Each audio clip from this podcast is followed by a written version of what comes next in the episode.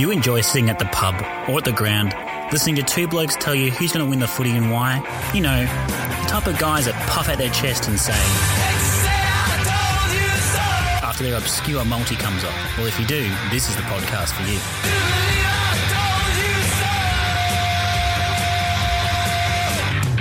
The bye rounds are here and the harsh realities of the football season are beginning to set in. Perhaps your season is done due to injury. Perhaps your supercoach team has been decimated by the bye rounds. Perhaps you barracked from Melbourne and you forgot to pre-book that mid-June snow trip. Well, fear not.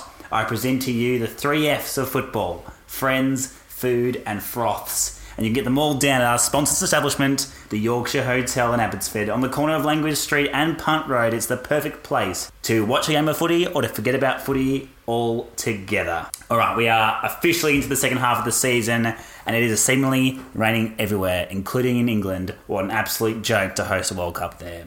But to help it make it rain in our bank accounts and in our pockets, it's the punter's prophet himself, the barrel. Big Baz, how's the trip northside, mate? You're playing an away game tonight. I am. It's a bit different driving over here. Don't really like this side of town, as you know. Uh, I've let you know about it a few times, and I'll let everyone know about it, especially when I have to work on this side of town. But uh, I tell you what, it's better than out at Pakenham at the moment where I'm working currently. It's uh, I prefer to be over here than Packy. Yeah, well, that's good to know. We, we beat at least one suburb. Yes, you do. You used to call me on my cell phone. Late night when you need my love. Call me on my cell phone. Late night when you Speaking of things you don't like, Yep. I was going to ask you in the uh, our favourite segment here, the Baz and the Blower segment, about all these little itty bitty nitty gritty stories that have popped up in the media. Yep. Such as like, uh, will the interim coaches Shaw and Teague be the head coach of their club next season? Should we scrap the goal review system as suggested by Gerard Whateley? Uh, have the rules gone soft as suggested by the other Jared? Um, should fans be kicked out of grounds for abusing umpires? And I thought, you know what? Stuff it. They're all make believe made up, angry, sooky sooky la la stories we get every time everyone gets a sniffly nose cold It's- and forgets. They should have gone to winery walkabout. They should have had the weekend off. So that's my question to you, Baz. Well, it's, it's, it's all filler. It's all filler, no killer. So my actual question to you is: instead of bye weeks, should we just have a week off? No, because imagine what would happen in that week off. We get all this in one hit. Yeah, but that's like At least it's getting. At least it's you know getting filtered through over three or four weeks. so you're not you're not for the bye week No, I reckon. I, for the players, for the coaches, for Like- the like it- staff. They tried it a few years ago. They did one week off. Yep. Everyone had a week off. Everyone complained there was no footy, blah, Hmm. blah, blah. So they, they broke it up. I, I prefer this method. Yep. Uh, but yeah, look, I think. I People lose their mind, and we see in our, in our group chats. We've got dear friend, our dear friend Juicen has lost his brain. He's, he's, he's completely cooked it. They uh, they spoke about this yesterday on the way home from uh, of the great place Pakenham. they spoke about this on uh, SEN yesterday. Yeah. It was like, what's what stories do they come up with all the time? Yeah. When there's just nothing else to talk about, or they you know they need to find filler, and they went through them all. And they went, most of Yeah. these came up, and you know my you know mid season draft, all that sort of stuff, which Yeah. now we have. Um, yeah, like there's so many wasted like the overreactions as well to like the Howe's mark and things like that, and especially the the fan abuse. Um, you know, then we have the gambling thing as well, which has been released, which I don't know how that's meant to help player welfare and solve the problem, but there's a there's a behind the scenes issue going on there between the AFL Players Association and the AFL. I think that article is more to take sides with yes, one of them and yeah. to help their, their cause. But yeah, I'll just leave it as is because my fear is if we do have the one full week off, so that's almost you know 14 days without footy, Yeah. the media will implode.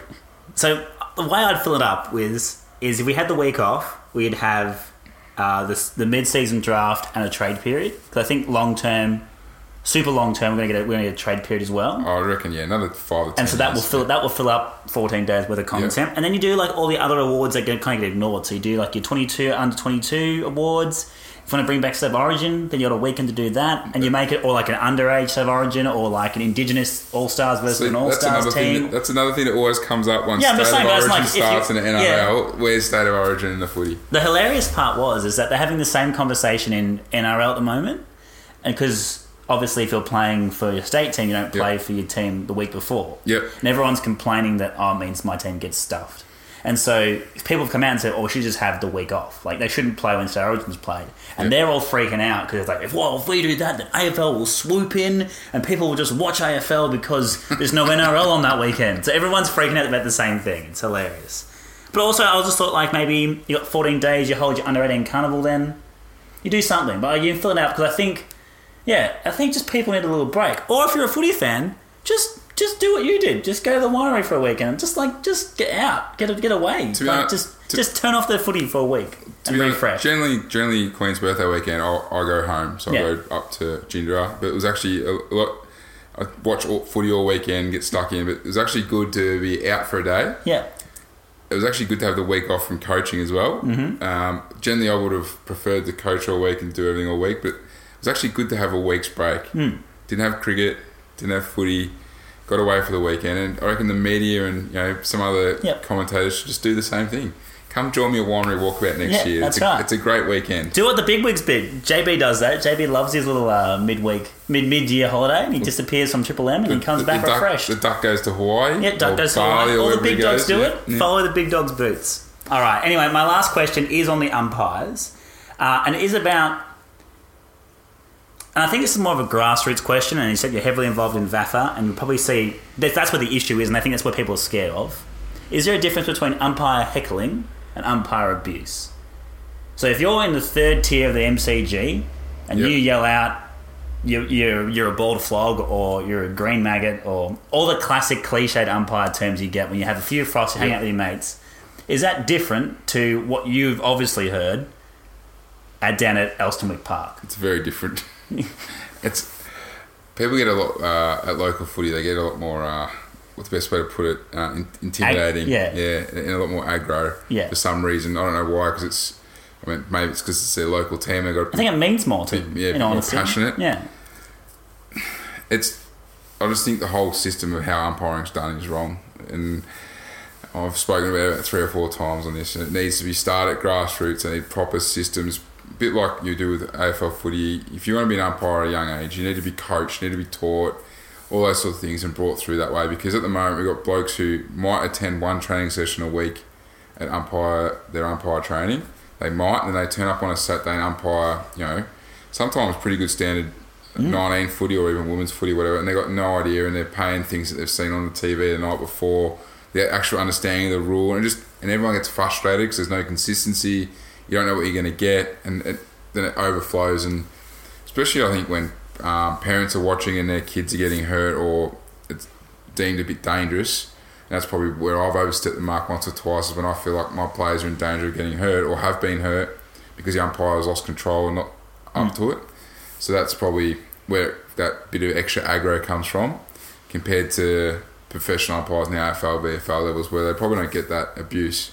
And also at, at AFL football, if you abuse umpire like you would at local footy, you have a security guard. I mean, you can't call him a ball-headed flog anymore. So Yeah. you have a security guard giving you a tap on the back and saying you're getting out of here. Is it at Elsternwick Park? You're not having any of that. So Hmm. no one's gonna come tell you off. And if they did, it probably end up in a in a bit of a full on brawl. Yeah. yeah.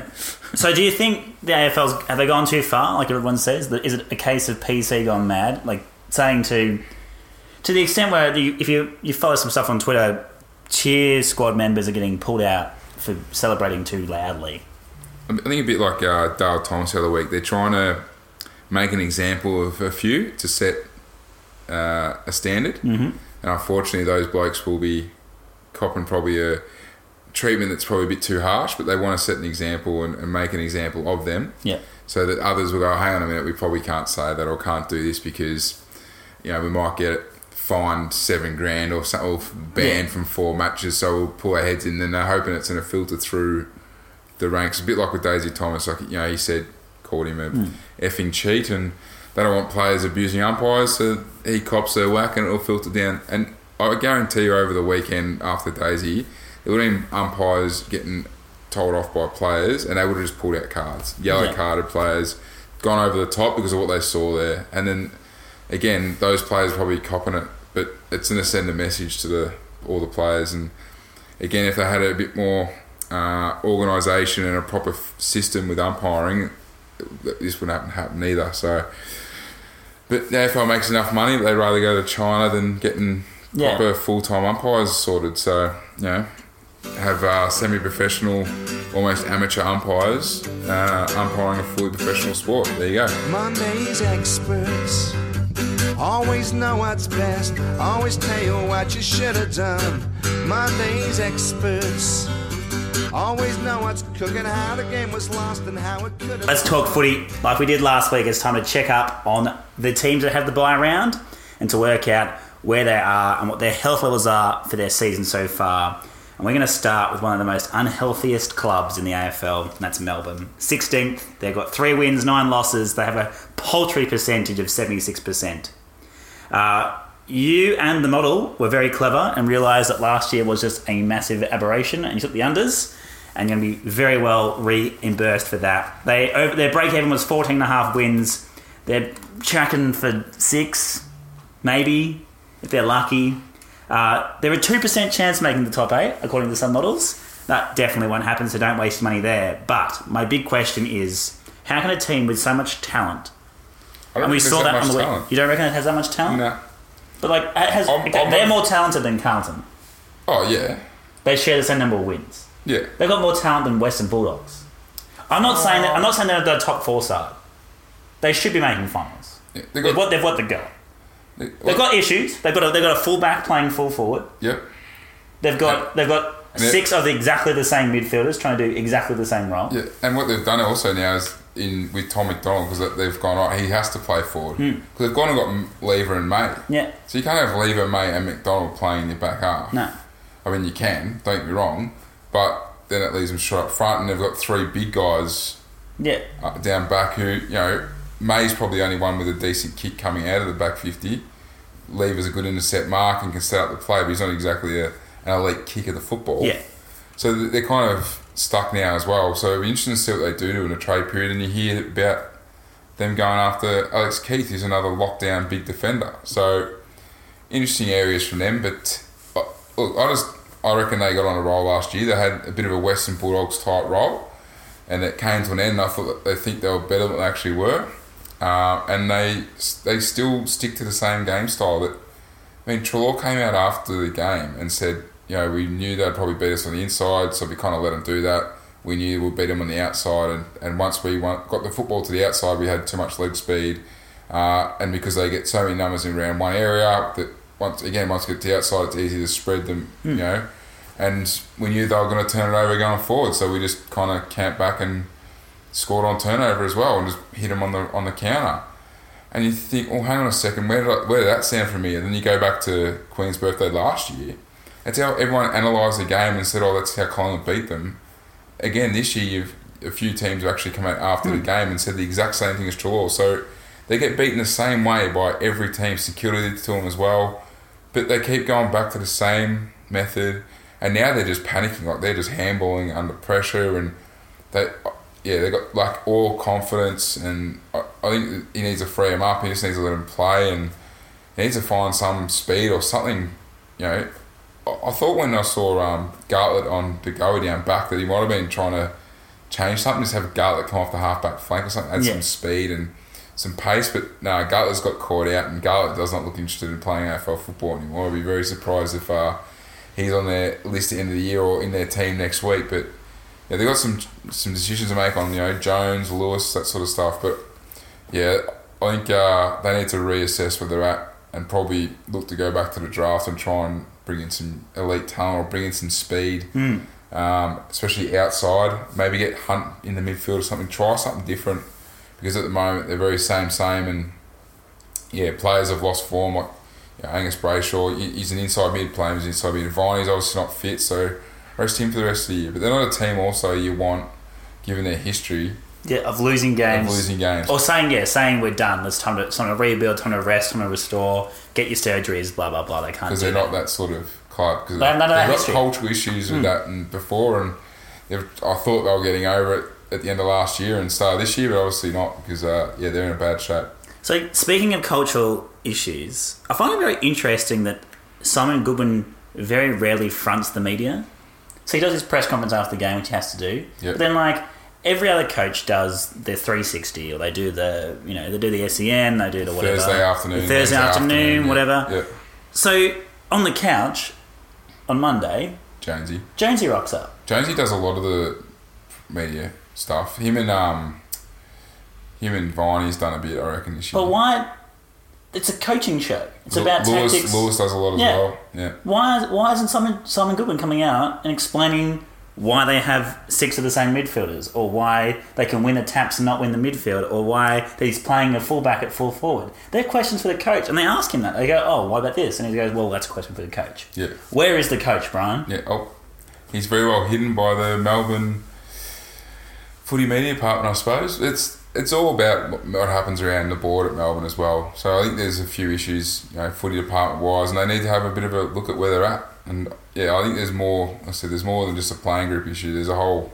Well, no, there is. My last issue, though, is that why did everyone get sucked in? So even Champion Data, which apparently is run by boffins who are connected to computers that don't even have feelings, they rated that list as the best list in the AFL. Yeah. So how does they? How did they even get hoodwinked? How did everyone get hoodwinked by this team? Because a lot of those stats are, or a lot of those figures are reliant on contested ball clearances, those sorts of things. And Melbourne excel at those things. Hmm. But once it gets to the outside, so I think if you look at the, the second, um, Secondary second stoppage, phase, yeah. They're, they're, they're not that good. So, and then going inside 50, they're horrible. So they just, and they obviously miss Jesse Hogan. So, Yeah. I, I mean, that's a massive out for them as well you know, they, they win the yeah they win stoppages, they win the clearances, and they did that by far Mm, on the weekend, yeah. But it's the secondary post stoppage contested possessions, and they smashed us at contested possession as well. But the secondary stage, they get smashed. Yeah. So yeah, it's uh, I think that's what the champion data gets a bit bit too too many variables there. Yeah. I think. Yeah, for them to realise. And yeah, they can't, yeah, it's all based on metrics, so they can't look at a game and go, oh, this is what happened. They have to go off the numbers. And Yeah. Then you get caught out by saying ridiculous things like that. Going forward, are they, so are they, have they underperformed or are they legitimately a bottom four side? Like, are they as, No, are they they're, not, they're not bottom four. They'll they'll probably they should get like six to eight wins. They probably need get, something. They're going to get a top ten pick, and they need it. onto a team that everyone put a big red line through, maybe a little bit too soon. Sydney are 14th, four wins, eight losses, 89.9%. Now, they're definitely tracking under. Their break even for the year was 12.5. I went the overs, the model went the overs, you went the unders. They've only got four wins. I think there is a sneaky chance of oh, playing Oh, you, finals. you jumping on the bandwagon as well after after one win against West Coast. Well, West Coast were missing some key players, and they set the game plan up and they executed it perfectly. That's my point, though, is they do that very well. So this But is their this is their running home. They've got 10 games left. they haven't played like that all year. So why do you think they're going to start playing like this? Because this is who they play against. So they got Hawthorn at home. That's a 50 50 to 75 25 against pretty them. sure, pretty sure. Yeah, as I say, pretty sure. Against sure them, yeah. lost the Yeah. Hawthorn a fair few times. They played Gold Coast at home, win. win, yeah. Essendon away, win. Ooh, no, Carlton at home, win. win. Fremantle away, depending on which Fremantle turns up, but probably another 50 50. Geelong at home, probably lose. Giants at home, probably lose. Port Adelaide away, who knows by that stage what Port Adelaide are like? yeah. Three rounds out from the end of the year. Melbourne away, Melbourne stink. St Kilda at home, they'll beat them in the last round. So that's four more wins. No, no. That is six more basically guaranteed wins, Jesus. and then two 50 50s. You're, you're, you're doing the Western Bulldogs from round three. You're fully on, aren't you? All I'm saying is that is there a chance they make finals? No. No, they're not making finals. Yeah. They they got they got some really good young players. They got players Absolutely. that are playing some good football. Buddy played really well on the weekend. But why Buddy played really well on the weekend? Because at the moment, and with all these def- zone defenses and stuff like that, the forwards that are playing really really good football and, and kicking lots of goals. And this is why uh, Ben Brown has been probably underrated and why he's kicked a lot of goals.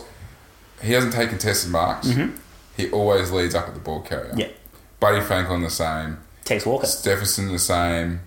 Those sorts of Yeah. those sorts of blokes who are leading the Coleman, you don't see them take a lot of contested marks because they they lead up at the ball carrier and find space that way because defenses sag off, so they get an extra meter or two. On the weekend, everyone's probably seen the footage. In the first half, McGovern just let you know first quarter and a half really before he went. Oh shit, I better start going with him. They, they let him they let Buddy go and he was getting the footy out the ground on the lead and stuff and they're like oh we better start going with him And then they started going with him, which opened up the space behind him for other forwards hmm. in, in amongst it. And then finally they went, "Oh, what are we doing?" They let him go up, and then he'd double back and get. He was taking marks. He kicked, I think he kicked most of his goals in the second half. And they had no answer for it at West Coast because they didn't know what to do without Hurn there setting up the defence. They obviously were missing Barrass as well, and a few other players like Yeo to help them out in the midfield. But the thing that hurt them the most was their so Rampe had the ball on a string. Um, a few other their backmen got a lot of possessions because once it went inside forward fifty, it hit the deck and came straight back out. Hmm. And that's been the biggest weakness for West Coast this year. And Sydney were able to just clean it up outside and just rebound and counter attack. And they, they scored a lot from back half. Then it's a and that's why because the little blokes from West Coast without Yeo and Cripps was down. Ryan had an okay game, but you know Rioli had a poor game as well. They just had no impact on the game. And that's where it backfires. Sometimes you got that many tools. So Sydney played it really, really smart. They had a game plan set. We actually spoke about it last week that they might be up and about for this game. They're still going to win games this year. Absolutely, wrong. yeah. But they're not making finals. No, they're very much they're very much like a like a Hawthorn type team. Like they're a team that's superbly coached. They've got enough talent, enough experience that if a team is off, any team is off, Yep. they'll beat them regardless of how good they are, and they'll beat all the teams they should beat Yep. who are around at the same area and below. If they could, like they've done it before, and they could jag a final spot, it's hugely unlikely. I reckon Like hugely unlikely. They got a couple of really good uh, academy kids over the next couple of years, and they're going to turn around really quickly and again be a very, very good side. I don't think Longmire's going to be leaving anytime soon. Yeah. And I reckon uh, next month or so, two months, you'll see him uh, Re-sign and- Re-sign, yep. Yeah. So, And it's just it's very funny because I think a lot of coaches will, will um, spread this like green shoots comment, and then like we we saw a lot with Bolton. He did the opposite. Round three, he was like, "Oh, we're, we're done." Like he did the opposite. He just like expect nothing from us. Yeah. And every time we win, it seems like, "Oh, we're back." Yeah. He's like he's very he's a very sneaky operator when it comes to media manipulation. Him and Clarko are very good at being just so direct and being like, "No, that was appalling. I was I was disgraced. I was embarrassed." And everyone goes, "Oh, Jesus, okay, oh wow." But they also have the respect. Like he's a multiple multiple premiership coach, very successful player, hugely successful assistant. Like he's got the runs on the board to do what he wants with the media. Yeah. Whereas a guy like Bolton can't do doesn't, that. yeah. And it helps when you got blokes like Reid Fit playing, Hmm. helps so much. And Cal Sinclair doesn't get the plaudits he deserves. Like, he is actually a forward. He, he's not your number one ruckman. He wouldn't be at most other clubs, but he just does a role for Sydney. He plays it very, very well. And, you know, he took Vardy and Hickey to town Hmm. on the weekend, so well done to him. And it, look, they're, they're going to be an SK side. I wouldn't want to play them as Collingwood Yeah, absolutely. Yeah. because they're a side that can knock you off, but yeah, not making finals, and I reckon next year they might be a sneaky chance though. Another team that may be on the ropes here now. Brisbane in sixth. They've got seven wins and five losses, 103.1%. Their break even for the year was eight and a half, so they're definitely tracking over. We all took them as overs, so we all thought we saw the progression. My big question is: Can you win? Can you be a, a consistent and competitive funnels team playing ping pong or basketball footy? I reckon I don't think they'll be consistent, but it's a good learning curve for them. They're going to make finals because uh, for the pure fact they've got a good draw. They play enough home games, hmm. so they should sneak into the finals. My biggest concern though is f- three or four people from the club, and Fagan was one of them, and Jonathan Brown have mentioned how tired they were going into the Carlton game, and the buyers come at a good time. Hmm. That worries me because we know they've got a young list, uh, and it obviously showed a lot as well against Carlton on the weekend. Also showed a bit of lack of maturity from the team, and they're probably not quite ready. Still lack a bit of experience and a bit of you know, To throw away know, yeah, a six goal lead against the bottom team Yeah. is ridiculous. and watching some highlights and reading about it and seeing some footage of the game, they didn't have it all their own way in that first half either. But Carlton were throwing it away and they were still able to score. And it, you know, nil discipline free kick here and there from Brisbane, you know, gives Carlton opportunity to score, and they did, and it turned the game around a bit. So, I, look, I like Brisbane. They're a bit probably reliant on a couple of their better players, and mm-hmm. Neale and Zorko and those sorts of blokes, and Charlie Cameron. If he's up and about, then the whole team is. You know, even Harris Andrews was pretty quiet on the weekend. So you know they've still they've still got about another year or two of development to go for them to be a bloody good side that you don't want to come up against. But they're tracking well. They'll they'll make finals this year. I think they're on, on the right path. Absolutely, and it's good to see. I think yeah, with the kids and how their demographic uh, looks on their list, to get a couple of like maybe they jag a funnel, they play two funnels. Yeah. That's huge experience for a list this, this young to experience that and go, that's what we need to be at. Yeah. That's what we expect of you going forward for the next three, four, five years. So, yeah, they've got good things going on. And it's, yeah, I think it's much better to do it that way, like Fagan's done, and say, take the game on, and if we burn out, we burn out, so be it. But instead of being like, oh, we're not good enough, he's instilling the faith in them that saying, no, you will be good enough, if not today, in the next year, the next two years. Yeah. So, very impressive coaching. To be expected as well from Chris Fagan. Big question mark now around this club. They're fourth currently, eight wins, four losses, 103%. Their break even for the year was 14 and a half wins. They are the West Coast Eagles. You and I took them for the overs. The model took them for the unders. They've got eight, so they're halfway there. But there are some massive, massive question marks. My big question around them for the year so far is it bad luck, a slow start, or have they been found out? What's gone wrong for their season so far? I think a few teams have definitely gone homework on the way they play, and they've beaten them like Sydney have and Port have. Um, but those games have also missed a few players. The biggest issue for mine is their forward fifty. Yes, it's very good and it can be very very damaging, but when it's not, and it's not on, and the the ball hits the deck and it comes straight out. As we've seen, whenever they've lost this year, they've been hmm. pumped because they've struggled to score, and it just goes straight back down the other end and gets scored really easily against. So that's that's my main concern at the moment for hmm. them. And the other one is, I think Lycett is an, uh, has just been an underrated of, uh, Yeah, exclusion, yeah. exclusion because. He, he did such a good job in the ruck for them last year, and we've seen already this year. Obviously, Vardy might have played out of his skin, but he hasn't been as good as he was last year. Hickey, you know, barely got a game at St Kilda, so he's plugging holes at West Coast. Nat Nilly will come back, but probably how um, damaging he's going to be. Like, you know, he's coming off another knee, so he's had two knees in a row. They say it takes 12 months for most blokes to get over that, and he's a big ruckman. So whether he comes back the same player as well, I think there's a bit of a concern mark there. yeah. And obviously they're not, they're down back. They got Hurn and um, McGovern, but McGovern plays that, as, and we've seen a lot of vision from him. So he plays that peel off, you know, defender who can intercept mark. He doesn't play on anyone really. And at the moment, with the six six six, if you can hold shape, and especially on the smaller grounds like at Sydney, he needs to play on someone. And if he can't peel off with there's no Barrass and stuff that help him out, Hurn, then there's big worries down there as well. But I still think they're travelling all right. They, you got to remember Collingwood, West Coast, they know what they've got to do. Hmm. They started pre-season a lot later. It's all good to be peaking now and be 11 and 1 or 10 and 1 or whatever, but they know that if they can finish top four, get a home final, when it when it whips get cracking, they'll be there. So, second big question is can they win it from outside the top four? Because it, right now it's a traffic jam. Yep. And they, so you kind of have to sum up. Are we good enough to guarantee finals? Probably. So do we risk a Hurn? Like, do we do we bring someone back a week early than they than they should, or we just go no, make sure everyone's right for September, and we'll just win it from fifth? Or do they need a top four slash top two? Because top two would be ideal, obviously. That's an absolute no brainer. Them being the West Coast side, you get you get guaranteed games at Optus Stadium Yep.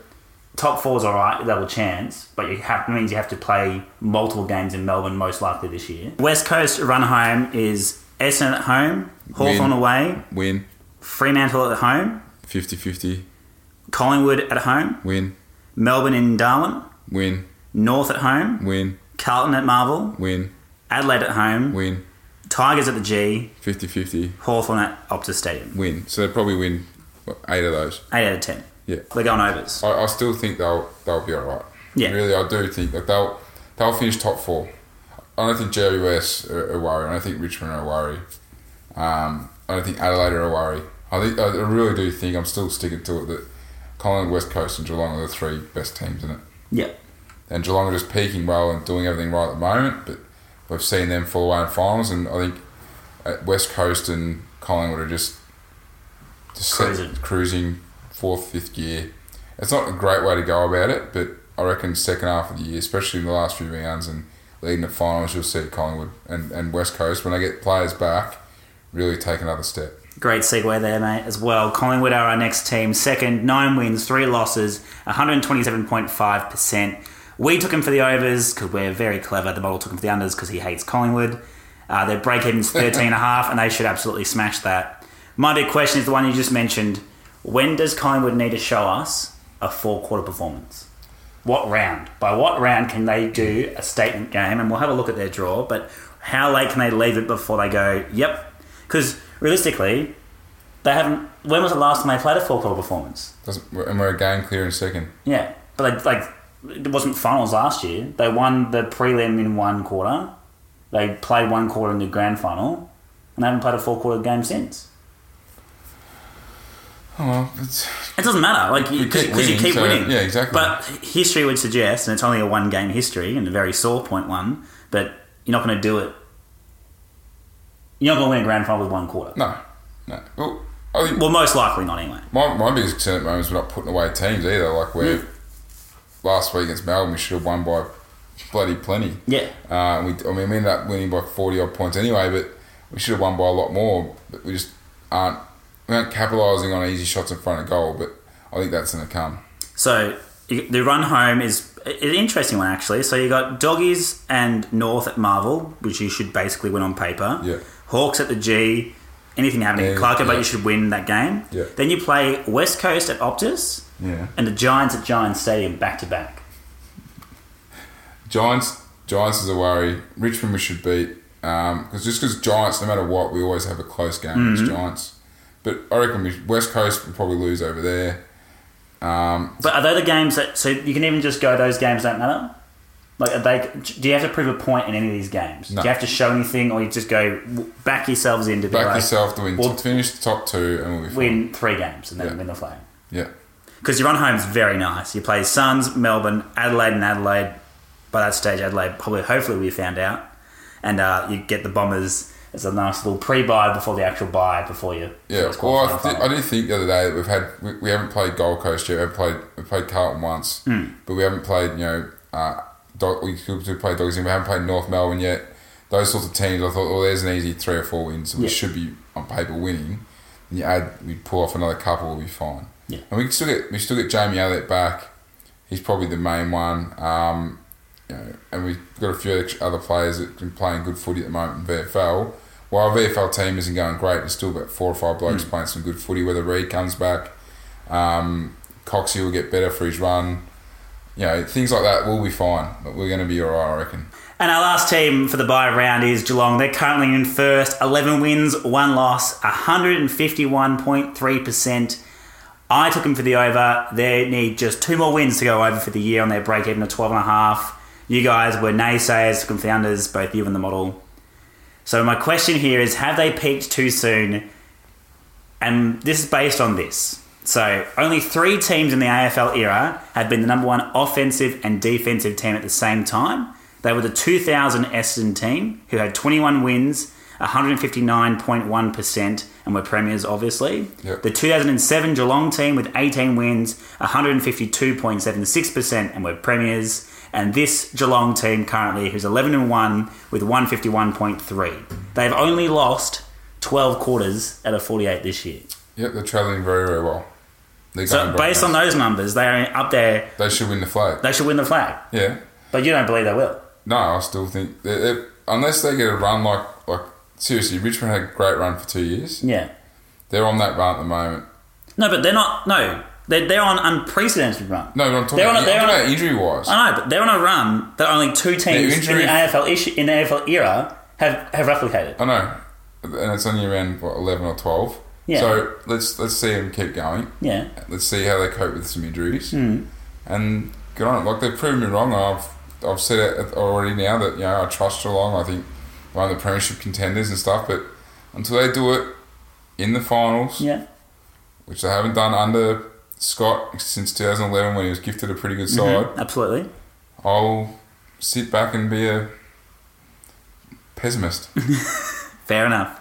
Uh, they're fifty nine percent chance of winning uh, winning the minor premiership, and they rank uh, first in pretty much every very fancy modern Yeah. day premiership profile thing. Like From- they are definitely the team We looked at, we looked at the, pro, the premiership profile on Fox Footy. Yeah. It was on the couch as well. Yeah. They're, they're number one team. and I talked about all this as well. And Yeah. look, they should, they should, you know, they'll make finals, they'll finish top. Yeah. it's what they do from there. If you were Geelong Yeah. and you finish top, and you get GWS in a qualifying final, you'd want to play at Geelong. Yeah. Do you reckon they'll be allowed to? No. The AFL would want to get As much money out of it. 80 or 90 grand, thousand people at the. But do you reckon, like, could is there a way that Geelong could swing this? Is it is there is there a way that they could? Because they've got a pretty powerful and well run board. I reckon GWS, yes. GWS, you could probably argue. Yeah. There's no way they're getting. They're not. They're not playing reckon- home for anyone else, I reckon. I reckon you get. Reckon or West get- Coast even. It- Because they're the games that get those GWS and West Coast got scheduled to skilled Kardinia uh, anyway during the regular season. no. Yeah, look, Fremantle played a final there, and Fremantle beat Geelong. Um, but I reckon it have to be a smaller club. I reckon GWS is a slim chance, but they'll they'll play at the MCG Hmm. because the AFL want them to. Mm-hmm. And I don't reckon any other club because you're going to knock back supporters as well. So you got to supply supporters from opposition club with a certain amount of tickets. Well, Giants, that's 150 tickets. Yeah, but you know what I mean. Like they've got to do these things, so it'll just be at the MCG. Yeah. I reckon the only way is if they played something like Gold Coast, Yeah. or maybe North Melbourne, Yeah, or Doggies, because they've got no supporters. So, Hmm. um, I mean, even GWS has more supporters than them. So, Yeah. Very interesting areas. But even if they, because for them, is it supporters for the AFL or is it just a money thing? So if, if, if Geelong just went to make, we'll just make tickets 300 bucks. Like, we'll make it full Champions League style. no, I reckon I reckon it would be supporters and money for the AFL, Yeah. and, and I'd, like the corporate stuff they get at MCG and sponsorship and all that sort of stuff outweighs what it would be at Geelong. Hmm. So, It'd be interesting to see what happens because they'll definitely finish top. So, yeah. And if with Collingwood finishes second, then they're going to they're going to draw either Giants or West Coast in a, in a qualifying final. Yep. And they'd be they'd be petitioning so hard to get that played at Kardinia. So, and fair fair to them. That's their that's their prerogative. Well done to them. just won't happen. Come on. Do you believe I told you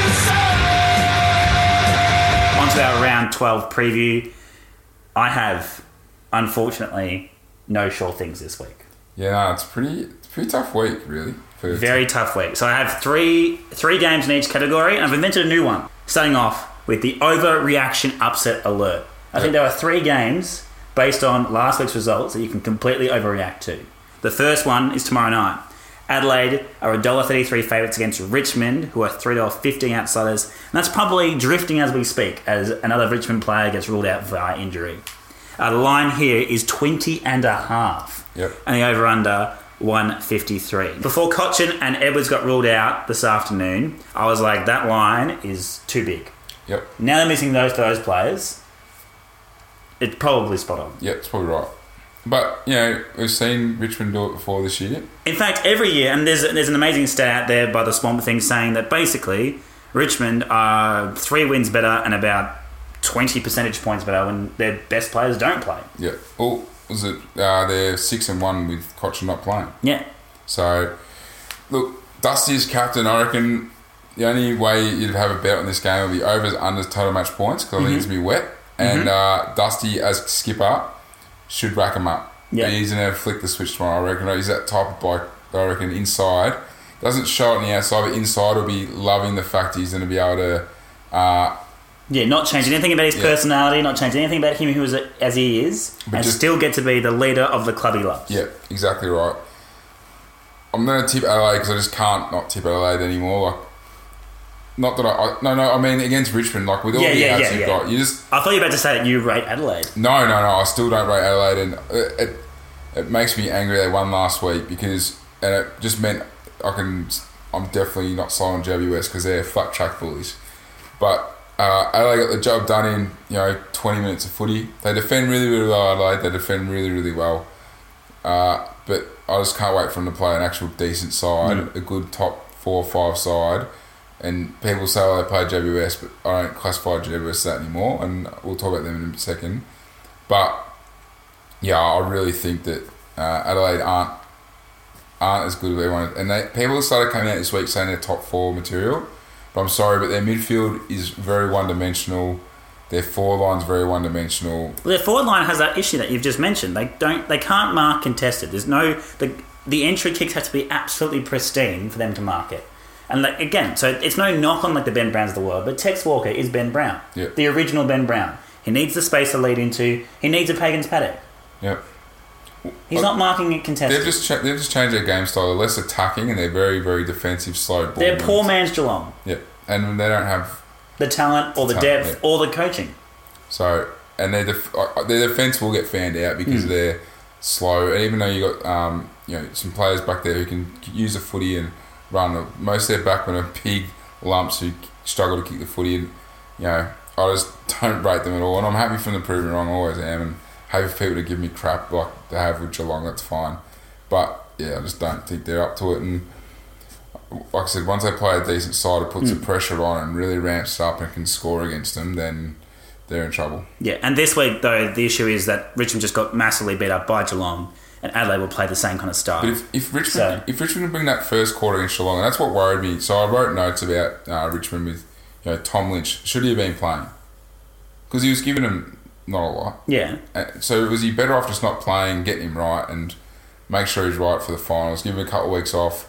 He's obviously had a long time out of footy. His fitness isn't there, and then so you play that first quarter the way he did, and he, he missed two easy, three easy shots. You missed a couple of easy shots, put put a bit of a margin on Geelong, and then you rock up in the second quarter and third quarter and fourth quarter, and just absolutely turn it up and just play some rubbish football, no pressure, just basic, really poor turnovers.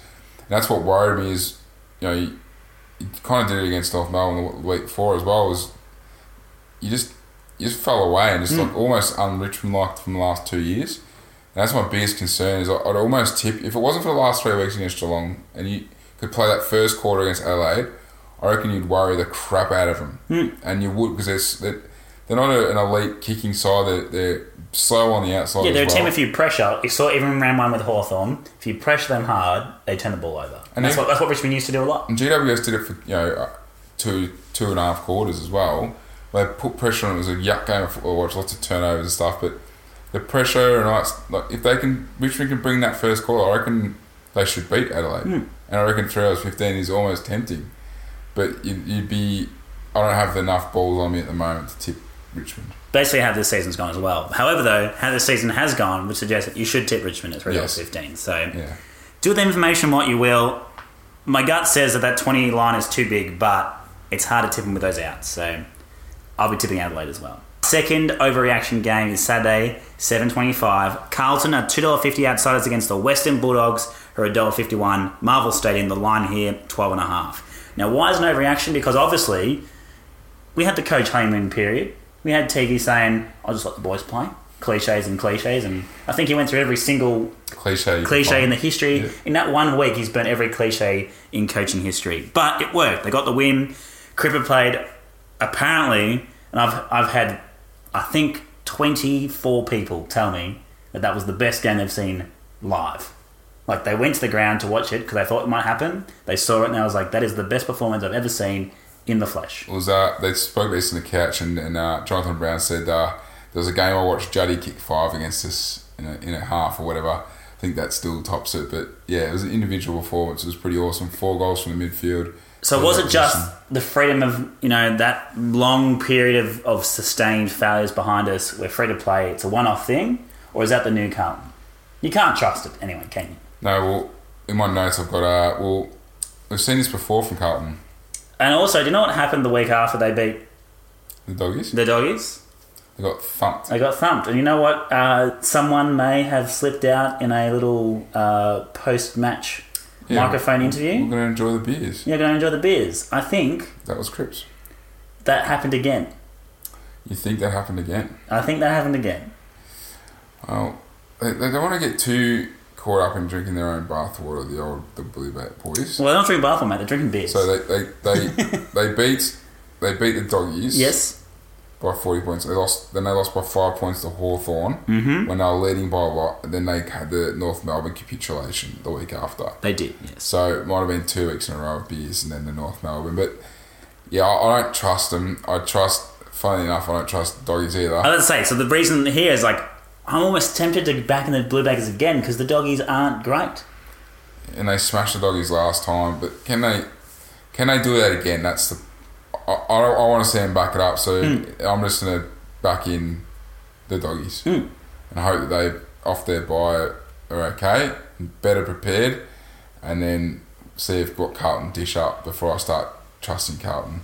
I didn't watch the game last week with Carlton. All I know is they, they did a lot of good things. They did a lot of things right.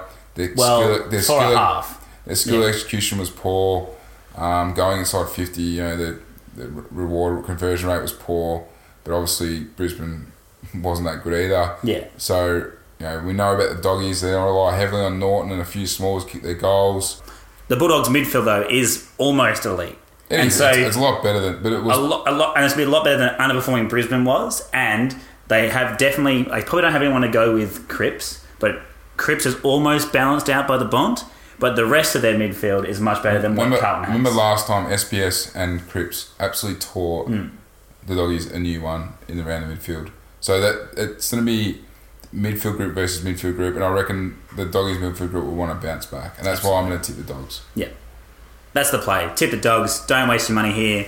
Uh, might be hard to find any better angles this week, really, with any confidence, but uh, we'll find a couple for you towards the end of the podcast. My third one overreaction, upset alert. North Melbourne, $2.50 outsiders against the Giants, who are $1.51 favourites at Blundstone Arena. They're heading to Tasmania, 3.20 on a Sunday. Chances are it's going to be cold. Chances are it's going to be windy. So GWS will be no good because it's not perfect conditions. Why- get things why are they their own way. favourites? They Why are they got, favourites? They haven't got Whitfield. They're the biggest flat track bullies, and that's probably why they'll win this game because they're flat track bullies. They've got no substance.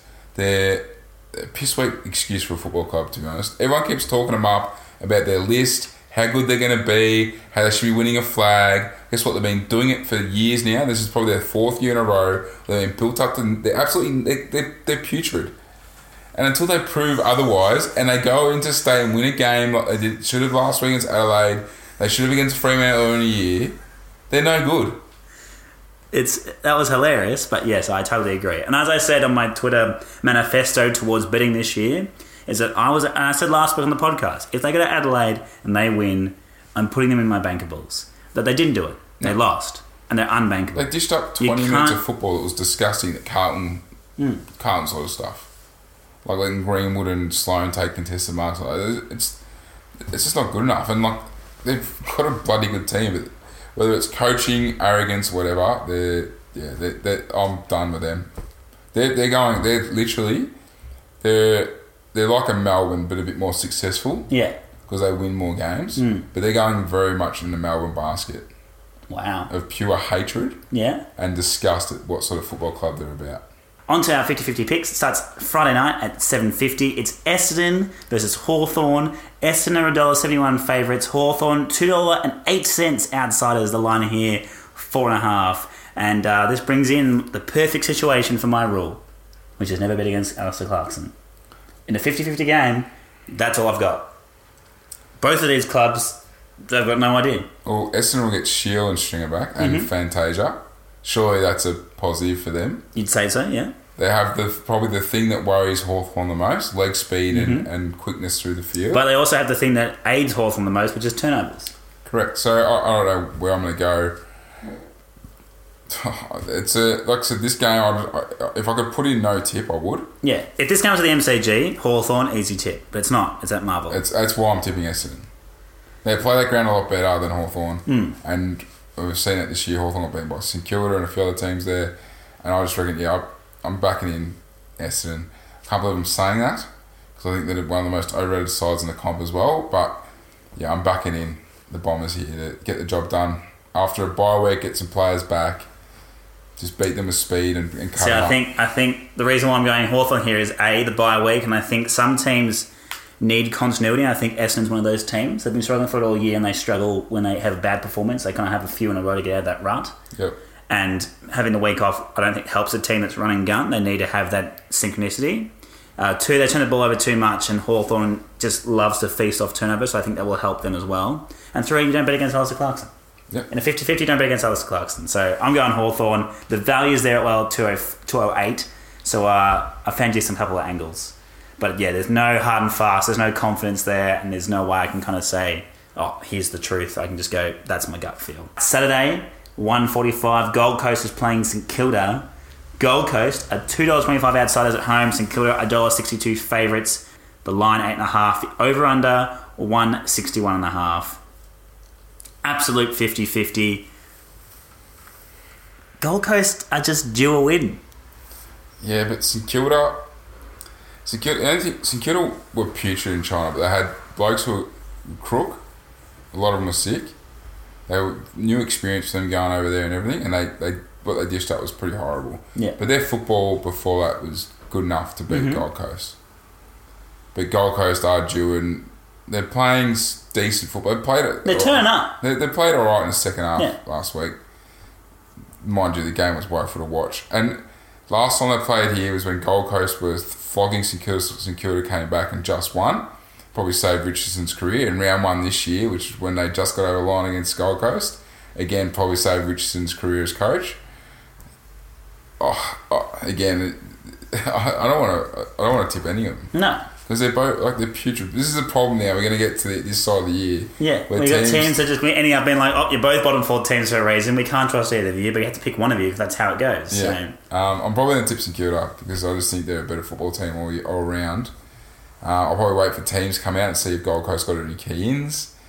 And I might look at the weather. If it's a wet weather game, I reckon Gold Coast uh, definitely come in come into the equation. I'm tipping St Kilda at the moment. yeah, I'm unsure on the tip as well. I'm probably leaning towards Gold Coast just because it's there. It's maybe a bit slick because it's always slick in the tropics. Yeah, it's dewy. that kind of stuff, but there's no real confidence there either. I have confidence on one thing though, which I found.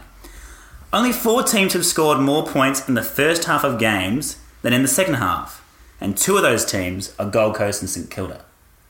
So you can go the highest scoring half to be the first half at two dollars and four cents. Two dollars four for a, in a 50-50 situation, like it's the first half of the second half. That's massive value. So there's my angle out of that game. And our last game for the week we're heading over to Optus Stadium, WA. Fremantle hosting Port Adelaide. $1.72 are Fremantle, $2.08 are Port Adelaide. It's at 4.35 on Saturday. The line here, four and a half, the over under 153. These are our two Enigma teams. We, it depends on which week it is. And Freo have lost uh, Loeb to an injury for the season. Mm-hmm. So Lycett versus, or if Lycett's back, Lysette and Ryder versus Sean Darcy, maybe, something like that. Mm-hmm. Um, yeah, it's be interesting to see who Freo throw up in the ruck. And uh, I'm tipping Freo though. Fred at home. That again, it's, it, these are two very untrustworthy teams, but Fred at home have been fairly stable this year. Yep. Port away have been anything but. The fundamentals of Freo are better. Yeah, and they, even though they lost a Key Backman uh, against Collingwood, their backs are pretty solid and, and defend well. Mm. And Port still struggle a little bit with scoring, finding a bigger target. So they got to rely on the, how the ball goes in there. They might want to make it a messy sort of game because they've got a lot of small players that are good at ground level. Uh, Robbie, Robbie Gray, Rose, Sam Gray, that sort of stuff. Boak's been immense for them in the midfield. He's carrying that midfield. But I, I think, again, the, the thing that's going to hurt Port is the Hill factor, the Walter factor. Those sorts of blokes get on the outside, a lot of polish, a lot of skill. The blokes who can win it inside, the blokes on the outside, and I think, yeah, and if they can just fix up that four connect a bit more, Freo, they could they could seriously blow Port away. So it's that four connect that lets them down, and once they fix that up and Hogan uh, fix up his leading patterns a bit, I reckon they're a real dangerous team going forward. And they're a sneaky dangerous team too. So Freo's in ninth at the moment, but they have a better percentage than three of the teams in the top eight. So they're, they're, they've underperformed a little bit and they've let games slip they shouldn't have, but have also beaten teams that they probably shouldn't have either. Well, they've got some really good young players, but they've got some top end serious Mm, talent. Like yeah. you know, Hogan, um, Fyfe, obviously, Mundy, Hill, Walters, but then you got blokes like Burley's come in played a few games now, looks solid. Um, you obviously spoke about Langdon and um, Cerra and all those sorts of blokes who are playing up there as well. And they and Brayshaw and stuff like that, they're doing a great job and, and you know, playing their role. So, yeah, I'm, yeah, I reckon Fremantle should win. Double your money and make stack. I'm on to the next one. On to the next. I'm on to the next one.